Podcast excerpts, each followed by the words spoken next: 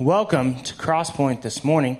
Uh, some of you may be wondering, is this guy the normal pastor? That answer is no. He is much smaller and normal sized. So, uh, Shane is not here today. He's taking about a two week sabbatical. So, you have me today and you get PA next week. And we would both like you to know that you are welcome. All right. Um, so, today, uh, going to be talking a little bit about vows, about making promises. How many of you, I want you to hear me out in this situation, have made this promise, right? It's the listen, if you just give me blank, I will never ask for anything again, right? If I can just have whatever it may be, I will never ask for anything ever again. See, for me, it was a guitar, right? Right, babe?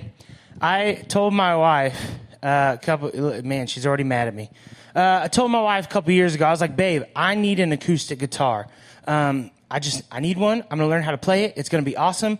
I can sing a little bit. Then we'll be able to lead worship and it will be swell. And she's like, Paul, you are not going to use this guitar. And I, au contraire, lady, all right? I will use this guitar. You give me this guitar, I will prove it to you. I will practice every single day. I will, uh, I will play like, like nobody's business and I will never, ever ask for anything again. Well, uh, I don't know if you've seen that. I've never played guitar up here before. Uh, but that guitar looks an awful lot like a softball bat right about now. Uh, and that bat is nice. okay, but the guitar came out of the case like three times. Um, it's one thing to break a promise or break a vow to a mortal human being. It's a lot worse if you break a vow to your wife, because then each time you're like, babe, can I get. She's like, remember that guitar? How you were going to use it? Are you going to use this? Yeah, babe, I promise. I don't think you will. And then you have to, like, you know, more and more and more and more and try to convince her that you will, in fact, use that guitar. So it's one thing to break a vow to, to someone you love or a friend or anything like that. It's completely different to break a vow when we're dealing with God. And Ecclesiastes chapter 5, verses 1 through 7 deals with that. And that's where we are this morning, okay? So this is what those verses say. It says, Guard your steps when you go to the house of God. To draw near, to listen, is better than to offer the sacrifice of fools, for they do not know that they are doing evil. Be not rash with your mouth, nor let your heart be hasty to utter a word before God. For God is in heaven and you are on earth. Therefore, let your words be few, for dreams come with much business, uh, or busyness, it could be, I suppose, and fool's voice, and a fool's voice with many words. When you vow a vow to God, do not delay paying for it, for he has no pleasure in fools. Pay what you vow. It is better that you should not vow than that you should vow and not pay. Let not your mouth lead you into sin, and do not say before the messenger that it was a mistake. Why should God be angry at your voice and destroy the work of your hands? For when dreams increase and words grow many, there is vanity. But God is the one that you must fear. Okay, so this passage starts out with what I like to call a check yourself before you wreck yourself warning. Okay? And I just have to warn you ahead of time too that you are going to get a lot of these awesome like 90s, early 2000s sayings, not because I myself am, awesome and, and still am stuck in that time period, but because it's like directly in the scripture and I had so much fun like studying this. Okay? So, just saying, it starts out with a check yourself before you wreck yourself warning. It's, it's, a warning that we are to guard our steps when you go to the house of God. That's what verse 1 says. It says, To draw near to listen is better than to offer the sacrifice of fools, for they do not know that they are doing evil. It's our responsibility, okay, to understand who we're dealing with when we come before God to make a vow. Okay, we're talking about the Lord Almighty here, the King of Kings, okay? We, when we are in His presence, are on holy ground. Lots of places still around the world, they require uh, pastors when they go to the pulpit to remove their shoes.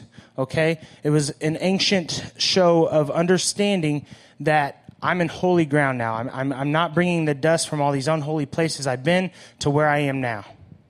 So it's our responsibility to understand that we are dealing with God, okay? And being in the presence of God is not a right, it's a privilege. It truly is. So when we make a vow with God, we have to also understand that we need to be completely aware of who He is. That responsibility lies on you. Verse 2 goes on to say, Be not rash with your mouth, nor let your heart be hasty to utter words before God. For God is in heaven, and you are on earth. Therefore, let your words be few. There's a famous quote. Lots of people attribute it to Mark Twain. Lots of people attribute it to Abe Lincoln. Uh, pretty similar, a little bit off as far as wordage goes, but it's basically this it's better to keep quiet and th- let others think you're a fool than to open your mouth and remove all doubt. So, how does that fit here? So many times we approach God and we come with this attitude of, God, this is what I'm going to do. And God, help me with this. And I'm going to do this and that and this and that and this and that. And we set ourselves up on this high pedestal and don't meet any of the expectations. We find that we fall flat. See, it's better to go to God and ask God, what would you have for me, than to tell God what you have for him. Those that listen never, typically, I should say, make fools out of themselves. We all know what assuming does, right? I'm not going to say, but look it up. Ask PA, he'll tell you. making a vow often equates in our lives to petitioning God. And the problem is really that we've been taught to pray wrong. It's been handed down to us generation after generation. We, we, we make vows to petition God. God, if you bless me with fill in the blank, then I will do this for you. God, if, if, if you just give me this one thing that I want, I will do whatever you want. But that's not how prayer should work, right? Prayer should fall in that, that line of the give me my daily bread. It's God, what do you have for me? And if we approach God that way, then we can be sure that we never break a vow that we make to God. Because if we break a vow to God, we will be held accountable verses uh, ecclesiastes verses 4 through 6 the first half of 6 says this when you vow a vow to god do not delay in paying it for he has no pleasure in fools. You pay what you owe. It is better that you should not vow than that you should vow and not pay. Let not your mouth lead you into sin and do not say before the messenger that it was a mistake. You guys ready for another one of those awesome sayings you ready? I can the anticipation. I can like the energy in this room. I can feel it. It's exhilarating. All right? Don't let your mouths write a check. Uh, oh, I'm messing this up. Do not let your mouths write a check that your butts can't cash. Did I say that right? I said that right. Okay? Don't write a check that your butt can't cash, right? Do not write a check that you cannot cover. Don't go to God and tell God, God, this is what I'm going to do if there's no way that you can possibly do that. It doesn't work that way with God, you see, because when we make a vow, it's binding.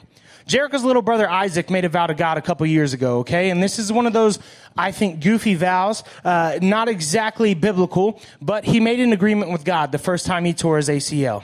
This is what he told God, and he shared it with us. He said, I told God, God, if you will help me recover from my ACL, if, if you honor all the effort I put into this, and I can make it back before the start of next football season, I am going to grow my hair out for the rest of that year. Oh, and while he honored that vow, he looked horrible because not a razor would touch that man's head. Okay? I'm talking like he had like six inch hairs growing from his neck.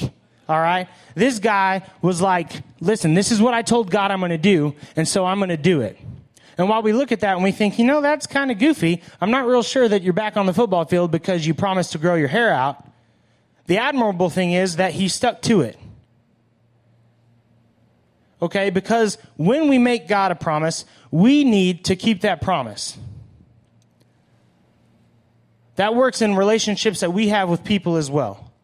I'm a firm believer that if you tell somebody that you will do something, you need to do that thing, whatever it may be. Because it's that those situations that build the expectations in our relationship and build trust and build love and build hope that when you tell a person, hey, I'm going to do this, they trust and they know that you will do that. You become somebody that they can depend on. And that is a relationship that cannot be broken. People can forget a lot of things about people, but I guarantee you, I always remember the people in life that were honest with me, that loved me, and that did what they said they were going to do. That's a quality that as Christians we should all strive for because it's a quality in our world that is ever more not common in today's society. Okay, so when we make a vow with people and we make a vow with God, we need to keep our promise. We need to do what we say that we're going to do. Because it goes on to say in, in those verses we just read, it says that you should not make a, uh, it's better, sorry, that you should not vow than that you should vow and not pay. Let your mouth not lead you into sin and say before the messenger that it was a mistake. Okay? We don't get to claim that things are a mistake just because we maybe got a little ahead of ourselves and we got excited. There's no situation where we get to say, well, you know, God, I, I didn't really mean that I was going to do that. You know, there's no, God, I, I just got a little ahead of myself. I got excited. I'm sorry that I promised you that this would happen, but it's not going to. Okay? That doesn't work with God. And it doesn't really work with people either. It goes on in verses 6b through 7, and it says that why should we give God a reason to be angry at our voice and destroy the work of our hands? For when dreams increase and words grow many, there is vanity. But God is the one you must fear. One thing I want us all to understand broken vows cause broken relationships. Broken vows cause broken relationships. Whether that be with God or that be with somebody in your life, when you break a vow, you damage your relationship. And all those memories that you have together, all those instances where you came through and you built trust, when you make a promise with somebody that you are going to accomplish something and you don't, it makes everything null and void you find yourself in a situation where you're having to build that trust back up, where you're having to bring meaning back to your past, to your history. Okay, whether that may be um, simple telling your boss, listen, I, you know, I, I'll finish this project at this time. Next time, they're not going to trust you with that project. Or whether you break a marriage vow and you and your spouse struggle to be with one another, to be around each other, and have to f- fight and claw back to the place that you were before that took place. It is snowing in Crosspoint Fellowship, everyone. Also, that's pretty gross. Um, sorry, ADHD kicking in. Uh, squirrel. Um, This is going great. Uh, we, we, we have to build back and start from ground zero again. And all that time and all that effort, what was that for? For nothing. You know, I, I, when I was studying this passage, I, I hung up on, on this last verse where it says that why give God a reason to be angry with you and destroy the work of your hands? And when I first read it, I thought it was this figurative notion, right? That it was just talking about the, the principle that I just shared that, that when you, when you let God down, when you tell him, hey, I'm going to do this and you don't do this, that it's one of those things where emotionally you have to build back up that trust and you have to build back up that relationship so that in the end, you know, people will trust you that when you say you will do something that you will in fact do it. But this is literally talking about God destroying the work of your hands. This, this is physical possession. Okay. I, every, every commentary I dove into, every pastor I asked, every Google search I did ended up in one spot. That when we promise God something and we break that vow, that we lift ourselves up to the opportunity of having the work of our hands destroyed, of losing everything.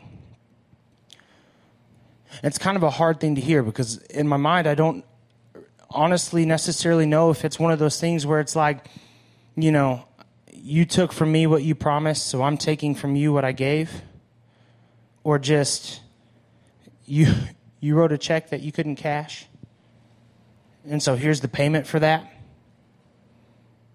But we open ourselves up to a lot of heartache and a lot of pain when we make promises that we can't keep.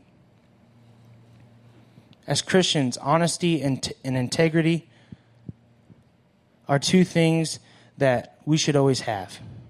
And it's two things that people can't take away from us. My integrity, just on a personal level, is extremely important to me. I can be poor. I can be sick. I can lose everything in my life. But if I have integrity, if people know that I can be trusted, then in my mind, I have everything. Because all these virtues that we talk about needing love, hope, and faith it's all wrapped up together. Okay, there can be no love without trust. There can be no faith without trust. How can you have hope in someone or something that you have no trust in? To me, I don't think you can. As crosspointers, as Christians, as a church, we need to be able to back up our word. We need to make sure that when we tell people this is something that we're going to accomplish, that we accomplish that thing because it goes beyond telling a little white lie. Or it goes beyond just getting a little ahead of ourselves. Our actions represent the actions of Christ. Okay? And if people say, those Christians, they're unreliable, then they're going to say, that Jesus, he's unreliable.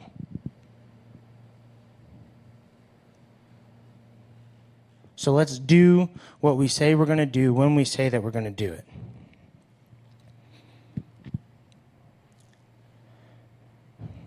Simply put, okay? Simply put, talk is cheap, actions are always louder than words. Talk is cheap and actions are always louder than words. So before you find yourself in a situation that you don't want to be in, respect God slow your roll a little bit. Let's not get ahead of ourselves. And let our actions speak for themselves. Let's pray, shall we? Lord, I come to you right now. I thank you for today. I thank you for Crosspoint. I thank you for each and every person that is here in this moment.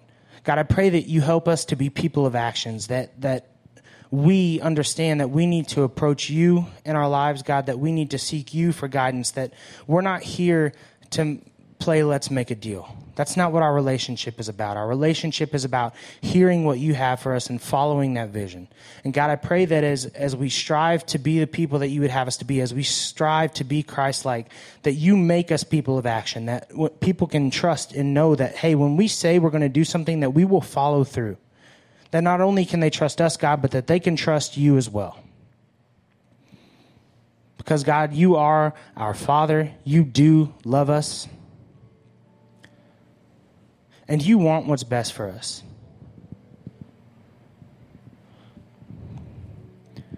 God, I just lift up each and every individual here today, God. I pray that whatever struggle they may be going through, that you uh, work in that situation, God, that you are ever present, that they feel your presence, that they know that you are there with them. Help us to be people who do before we say. In your son's name we pray. Amen.